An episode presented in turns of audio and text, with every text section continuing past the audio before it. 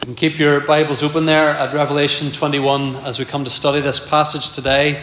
Uh, thinking about a question that oh, really we've been looking at in previous weeks already, but focusing in on this question today what will heaven be like? What will heaven be like? If there is one question that both Christians and at least some non Christians often ask, perhaps it's this one What will heaven be like? Uh, statistics would suggest that even among people who do not call themselves Christians, a sizable number of them do believe in some form of afterlife, some form of heaven. Uh, but even Christians aren't exactly sure what heaven will be like. Uh, and we need to appreciate, just as we begin today, that whatever heaven is going to be like, it is where the church is going to be. Heaven is the place that Jesus has provided for his chosen people, the church, and for no one else. And it's important to keep that fact in mind today, friends. The Bible does not teach, Jesus does not teach that heaven is where most people will end up as long as they're not too bad. That's pretty much the, the view of most of our friends and neighbours who aren't believers today. That you just have to be really, really awful to end up in hell most of us are good enough, we're not that bad, we're going to end up in heaven. But that's not what the Bible teaches. And what we see here in Revelation 21 and throughout the Bible is that heaven is the ultimate home for the people of Jesus Christ, the church. And it's only if you know and love the Lord Jesus Christ, and if you've stated that publicly and gladly, and uh, part of that involves, in, in the vast majority of cases, with very few exceptions, it involves then committing yourself to the, the visible public church of Jesus Christ. Only if you know and love the Lord Jesus Christ can you have the hope of heaven.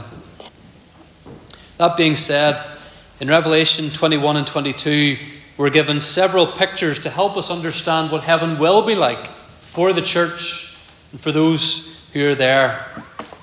We've already considered one picture of heaven in recent weeks in Revelation. We've thought about the picture of the marriage supper of the Lamb, that, that heaven is going to be like a wedding celebration. Uh, we can all identify with that. We've been present at a wedding uh, and we celebrate with the couple, with the bride and groom, and, and it's just a joyful occasion. And, and Revelation has shown us that, that, that is, uh, that's one aspect of what heaven will be like. And then we've thought also about the fact that heaven is coming to earth, that, that this whole creation is going to be made new. And that's not just a, a picture in Revelation, uh, that's what the rest of the New Testament and indeed the Old Testament teaches as well. Uh, that heaven is coming down to earth, that this whole creation in which we live is going to be, be made splendid and beautiful and vibrant and perfect. We're not going to be floating around in the sky dodging clouds like some sort of ghostly spirit beings forever. We're going to live down on this planet in resurrected bodies forever. Well, today we want to consider two more pictures as we have them here in Revelation 21. Two more pictures to help us answer the question of what heaven will be like. And again, these pictures emphasize to us that heaven is to be the home of the church, the chosen people of Christ. So let's look at these two pictures that we have today. And the first picture we have today is that heaven will be like a city. Heaven will be like a city. And it's important to emphasize the word like because, again, we are dealing in symbolic picture language. But nonetheless, look at verse 10. Look at Revelation 21, verse 10. John says, The angel carried me away in the Spirit to a great high mountain and showed me the holy city Jerusalem coming down out of heaven from God, having the glory of God. Its radiance like a most rare jewel, like a jasper, clear as crystal. I've said in previous weeks that you can sum up the book of Revelation as being a tale of two cities, Babylon and Jerusalem.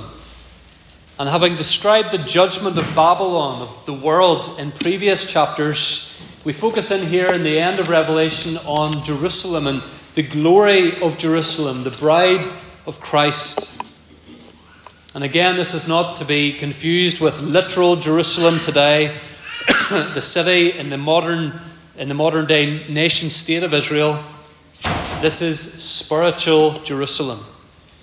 This is the future church made perfect, all together, reflecting the glory and beauty of our bridegroom, the Lord Jesus Christ. Few things to notice about this heavenly city. Uh, first of all, we notice that it's a vast and complete city. It's a vast and complete city. Uh, in verse 10, the angel has to take John to a very high mountain so that he can properly see this city because this city is absolutely enormous. Look at verse 16. It says, The city lies four square, its length the same as its width. And he measured the city with his rod, 12,000 stadia. Its length and width and height are equal. He also measured its wall 144 cubits by human measurement, which is also an angel's measurement. This city, friends, in John's vision, is gargantuan. It's a perfect cuboid. Boys and girls, maybe in school you've, you've done uh, uh, these sorts of shapes. You've covered how to measure the area of a shape and so on, so you know what a cuboid is. It's exactly equal in height and length and width, but it's absolutely enormous. It's enormous. If you were to take the measurements here literally, if you were to take it literally, this city would have a perimeter of almost five and a half thousand miles. Five and a half thousand miles. And so, again, it's better to understand that these measurements are symbolic, they're, they're symbolizing something for us. And all throughout the chapter, you see the number 12 or multiples of 12 12,000 stadia, 144 cubits. The city has 12 foundations.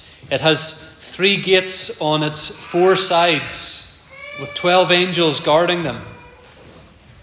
The number 12 and the multiples of 12 symbolize completion. Completion. All through the book of Revelation. And so we're not expecting, friends, that someday the literal city of Jerusalem will grow to have a perimeter of five and a half thousand miles. The vision is telling us that in the new heavens and the new earth, the church is vast and it is complete. Heaven is going to be full of people. The church is not just a tiny little fragment of the historical global population of mankind. The church, friends, is to be made up of countless numbers of people from across times and places and nations. You remember a different picture we had of it back in Revelation chapter 7, verse 9. Uh, there it was described as a multitude that no one could number. The city of the New Jerusalem, the church of Jesus Christ, in its completed, resurrected state, will be vast and complete. As well as being a vast and complete city, we see that it's also a secure city. It's a secure city. Now, verse 15 tells us that the angel who showed John this vision has a measuring rod in his hand. We also see that language of a measuring rod in the equivalent chapters in Ezekiel. But the point of the measuring rod is not just to inform us of these vast dimensions of the city, it also tells us about the security of the city. It's been measured out, it's been planned. The architect and the builder of this city is God, as the writer to the Hebrews says in Hebrews 11, verse 10. And in God's planning and building, there are no mistakes. There are no weaknesses in this city for enemies to exploit. This, of course, was the problem for the actual historical Jerusalem. It stayed secure for many years once David conquered it and made it his capital city. Uh, but eventually, the enemies of Israel did conquer it in God's sovereign timing. And you remember the story of Nehemiah. We, we looked at some of it briefly a few years ago when, when John Coulter was with us. Uh, and how Nehemiah gets word of the state that Jerusalem is in as a city, that, that it hasn't been rebuilt, and Nehemiah is heartbroken. He's told in Nehemiah 1, verse 3 the wall of Jerusalem is broken down, its gates are destroyed by fire. And what was true of Jerusalem's physical state in those days was also true of its spiritual state. It was a, a broken city. But this vision of the new Jerusalem emphasizes the security of the city. Verse 17 says that the angel measured the city wall and it was 144 cubits. That's 216 feet or 66 meters. Uh, commentators differ over whether this is the wall's thickness, which would be, again, an incredibly thick wall that you would never be likely to see constructed, or if this is its height. Again, the numbering is symbolic. It doesn't really make much difference whether this is height or thickness. The point is that these walls are not going to be broken down. They're never going to be destroyed. The city of God, the church of Jesus Christ, is secure forever in the new heavens and the new earth. So it's a vast city, it's a secure city, and the last thing to notice about it is that it's a beautiful city. It's a beautiful city. Just notice what it says. Uh, makes notice rather what makes this city beautiful in verses ten and eleven. Look what it says. He showed me the holy city, Jerusalem, coming down out of heaven from God having the glory of God. Its radiance like a most rare jewel, like a jasper, clear as crystal. You can look up many, many lists on many different websites or magazines that list for you the 10 most beautiful cities in the world.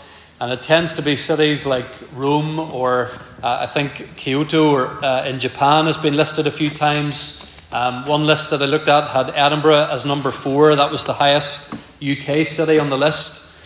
Uh, but it's very subjective, isn't it? What makes, well, we can probably agree that some cities are very ugly. But what, what makes cities beautiful can be a very subjective thing. Some people might say it's, it's the architecture of, of a city. Look at some of the beautiful buildings of, of cities like Rome or Paris uh, or parts of some of the cities of Asia. Maybe for some people it's the food, that some cities just have this great tradition of, of beautiful cuisine. Or, or maybe it's a city known for sporting occasions, great sports teams, uh, whatever it may be. Different people, for different reasons, will say that such and such a city is a beautiful city.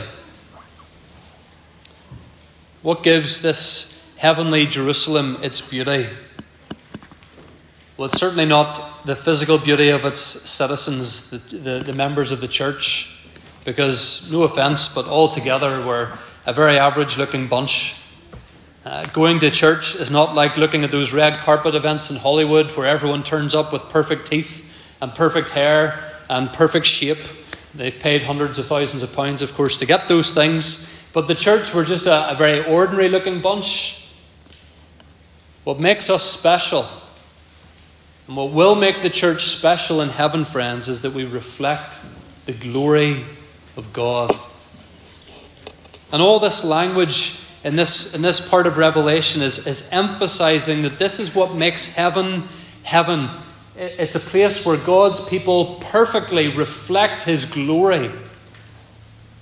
We were thinking last night in CY about the fact that all human beings are made in the image of God and, and what that means. Part of it means is that we're to display the characteristics of God. That even here on this earth, even though we're imperfect, we're to show forth what God is like by the way that we speak and the way that we act towards others and the way that we care for our creation. In heaven, we'll be doing all of those things perfectly and beautifully. He uses the word radiance here uh, in, in uh, is, is it verse 11, the word radiance. That, the particular word there, it's only used twice in the whole New Testament. The other place that it's used, we looked at it earlier this year, was Philippians chapter 2, verse 5. Uh, Paul tells his readers that they're to shine as lights in the world, and it's the same word there. Uh, it's almost like the idea of shining like stars. We're to stand out, even here and now in this world. We're to stand out. We're to shine. We're to reflect the glory of Christ. Jesus himself said that as well. Uh, you remember the words of the Sermon on the Mount? Jesus said in Matthew 5 14, You are the light of the world. You think, well, did Jesus not say on another occasion, I am the light of the world? Well, he did, but he's saying that we who are his followers, we are to reflect his light. We don't show forth Christ perfectly as we should, but we're to endeavour by the help of the Holy Spirit to reflect his glory and his beauty and his goodness to the world around us. The more we grow in grace, the more we get rid of our sin, the more we develop in our knowledge and love and understanding of his word, the more that's going to happen. But in heaven, this will happen perfectly, gloriously, forever. We will be spotless and without blemish and pure and radiant. That's why verse 21 says that the streets of this city were pure gold, like transparent glass. There's been many a song, uh, some good, some not so good songs that have incorporated that imagery of streets of gold. And again, friends, it is symbolic imagery language, but it's emphasizing to us that heaven is a place where we will perfectly reflect the purity and goodness and glory of our God. In the end, the church will be perfect. Too many Christians today have a low view of the church and if you've been listening at all carefully for the last two and a half years since I became your pastor, hopefully by now you'll notice that this is a bit of a pet peeve of mine. Uh, too many Christians in Northern Ireland put down the church. Too many Christians are more excited about their own plans for the weekend, or for Christmas, or for making money, or getting goods than they are about Jesus' plans for the church and for the world. Other Christians today talk about the church as if the church is a write off. You even get evangelists turning up telling a tent full of people that the church in Northern Ireland is so full of problems that it's effectively ceased to exist. And the only place you can find any truth is by coming along to certain meetings where certain people will speak. The church is facing so much pressure from the world that it's going to disappear. That's the way some people talk today. That's nonsense. That shows a complete disregard for what God's word has to say. The church is the bride of Jesus Christ. The church is going to make it. Jesus has said so. The church is Jesus' beautiful golden bride, his, his beautiful golden heavenly city. Jesus is not just going to turn his back on the church. Does the church sometimes feel? Yes. Is the church perfect? Not yet. But, friends, here's what the church will be according to Revelation vast, secure, beautiful, reflecting the glory of God. And as far as Jesus is concerned, friends, that's what the church already is. If not yet perfectly, that's how Jesus sees the church. Glorified. It's as good as done from his perspective because he has done all the work required for the church to be made glorious and beautiful and vast and secure. And if that's what the church is going to be, and if that's how Jesus sees the church today, then you and I ought to stick with the church. We ought to keep on serving in the church because one day the true glory and beauty of the church is what's going to fill the earth. John says in 1 John 3, verse 2 Beloved, we are God's children now, and what we will be has not yet appeared. We're not perfect yet. The church is not perfect yet. But he says, we know that when he appears, when Christ appears, we shall be like him, because we will see him as he is. We don't see the church perfect yet. But when Christ appears, we will see the, the church perfect, spotless, golden, pure. And so rather than complain about the church or put down the church or distance ourselves from the church, if today you claim to be someone who loves the Lord Jesus Christ, then you ought also to love his church. The famous story is told of Charles Spurgeon's encounter with a man who said, Mr. Spurgeon, I visited so many churches, but I just can't seem to find the perfect one. Spurgeon told the man, Mr. So and so, when you do find the perfect church, Please don't join it because you'll only ruin it. His point being, this side of heaven, there is no perfect church. But on the other side of heaven, friends, there will only be the perfected church with her Lamb, the Lord Jesus Christ. Jesus loved the church enough to cleanse her by the shedding of his blood. How much do you and I love the church? How much are you looking forward to this glorious future for the church, this new Jerusalem, the city of heaven? So, heaven will be like a city. But the second picture that we have in the passage today shows us that heaven will be like a temple. Heaven will be like a temple. Look at verse 22. And I saw no temple in the city, for its temple is the Lord God, the Almighty, and the Lamb. And so we need to understand exactly what is being said there, but we'll, we'll get to it in due course.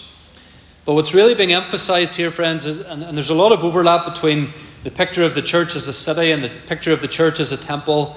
Uh, what it says there, there's no temple in the city. It's saying that there is, there is no restricted area in the city. There is no cordoned off, limited place in the city where you, you say, that's the place where we go to worship. That's the place where we, where we dwell in the presence of God. Because in heaven, the presence of God, the place of worship, is going to fill the whole earth. The whole earth, all God's people, are going to be the dwelling place of God. There's no need for these confined areas of worship any longer. In Solomon's temple in Jerusalem, only the priests were able to go into the main sanctuary, and only the high priest was able to go into the most holy place, and he was only able to go in once a year where the ark was kept. There were barriers all the way between the most holy place and the outside world. Barriers from that to the sanctuary and from that to the outer uh, temple area and so on. The message was clear. You can't just come into the presence of God, whoever you are, wherever you are. There are steps that have to be taken. But in the new heavens and the new earth, friends, with with Christ's church made perfect and glorious, there will be no barriers, no physical barriers, no places where you say, well, over there is where some people worship God, and over here is where nobody worships God. Those kinds of divisions won't exist anymore. The city is the temple. The temple is the dwelling place of the living God. The living God will dwell with all his people forever. This is what the psalmist speaks of in Psalm 20, 72. Uh, and, and so, this is the, uh, the main thing that we want to notice about this heavenly temple that it's filled with the glory of God. It's filled with the glory of God. We considered the words of Revelation 21, verse 3, last Lord's Day. The dwelling place of God is with man. He will dwell with them, and they will be his God, and or sorry, they will be his people, and God himself will be with them as their God. This is the fulfillment of Old Testament prophecy and covenant promise. Highlighted to you even from the book of Leviticus that this was the heart of God's covenant promises to his people. I will dwell with you, I will be your God, you will be my people. This is the fulfillment of what we sing in Psalm 72. May his glory fill the earth. And again, friends, it's the church that will reflect the glory of God and enjoy the presence of God forever. The reason that John uses this language of jasper and carnelian and gold to describe the city is because ultimately he's doing the best he can to describe the indescribable. The world filled with the glory and the presence of God. Notice the description of the city walls in verse 19. Again, this is speaking to the beauty of the city, but it says in verse 19 the foundations of the wall of the city were adorned with every kind of jewel. The first was jasper, the second sapphire, the third agate, the fourth emerald, and so on. Twelve beautiful gemstones adorn the walls of this city. And that list of 12 gemstones, friends, there, it's virtually identical to the stones that were worn by the high priest of Israel on his what was called the breastplate. He would wear this breastplate on his chest, Exodus 28 describes it to us as he went in to minister in the most holy place. And he had those 12 same gemstones on his chest as he went in to minister in the presence of God. It was as though, uh, and the gemstones had the, the names of the tribes of Israel engraved upon them. And so it was as though the high priest, as it were, carried God's people with him into the temple, into the presence of God in the Old Testament era. But in this new Jerusalem in heaven, all God's people are with him all the time. And because we're with him all the time, and because we'll be resurrected and transformed and free from our sin, we will be reflecting his glory all the time, like diamonds or gemstones, catching the, the reflection of the sun and, and gleaming beautifully. That's the picture here of the church. Sometimes people say, Oh, you're, you're glowing because you, or, you've got a bit of colour in your face because you've been sitting out in the sun. Uh, probably not something anyone's going to say to us over the next few months here in Northern Ireland. But if you've managed to get away for a holiday in the sun, the evidence is there for everyone to see. They can see the impact that it's had upon you. And in heaven, the evidence that we are that we belong to Christ, that we're in the presence of God, it'll be, as it were, written all over our faces will be shining like gemstones as God's glory fills the earth. And so, this temple, this heavenly temple, will be filled with the glory of God. And then, as well, it will be filled with people from across the earth. Uh, it'll be filled with people from across the earth. We, we talked about this earlier, uh, about the city being vast and complete, but another way that comes out is in verses 12 and 14. In verse 12, we're told that each of the 12 gates of the city have one of the names of the 12 tribes of Israel. The 12 tribes, of course, being representative of the visible church in the Old Testament era. But then in verse 14, we're told that the city has 12 foundations with the names of the 12 apostles on them. So the 12 tribes and the 12 apostles. And friends, this is a symbolic language of the completion of the church. This is Old Testament saints, New Testament saints, people from all across time and history, the completed church gathered together. And it's interesting that the 12 apostles are the foundations. Uh, Paul says in Ephesians 2:19, "So then you are no longer strangers and aliens, but you are fellow citizens with the saints and members of the household of God, built on the foundation of the apostles and prophets." Christ Jesus himself being the cornerstone, in whom the whole structure being joined together grows into a holy temple in the Lord. So, same picture language used by Paul there to describe the church, but it's the gospel that is foundational. And that's interesting. It's not the 12 tribes that are the foundations, it's the gospel as preached by the apostles. Because, of course, it's that same gospel that saved the, New, the Old Testament saints as well as the New Testament saints. They looked forward to the coming of Christ and the fulfillment of God's covenant promises in Him. We look back to His first coming, we look forward to His second coming. The gospel is foundational to it all. Look also at verses 24 to 26. By its light, that's the, the light of the, the, the city, the, the reflected glory of God. By its light will the nations walk, and the kings of the earth will bring their glory into it, and its gates will never be shut by day, and there will be no night there. They will bring into it the glory and the honour of the nations.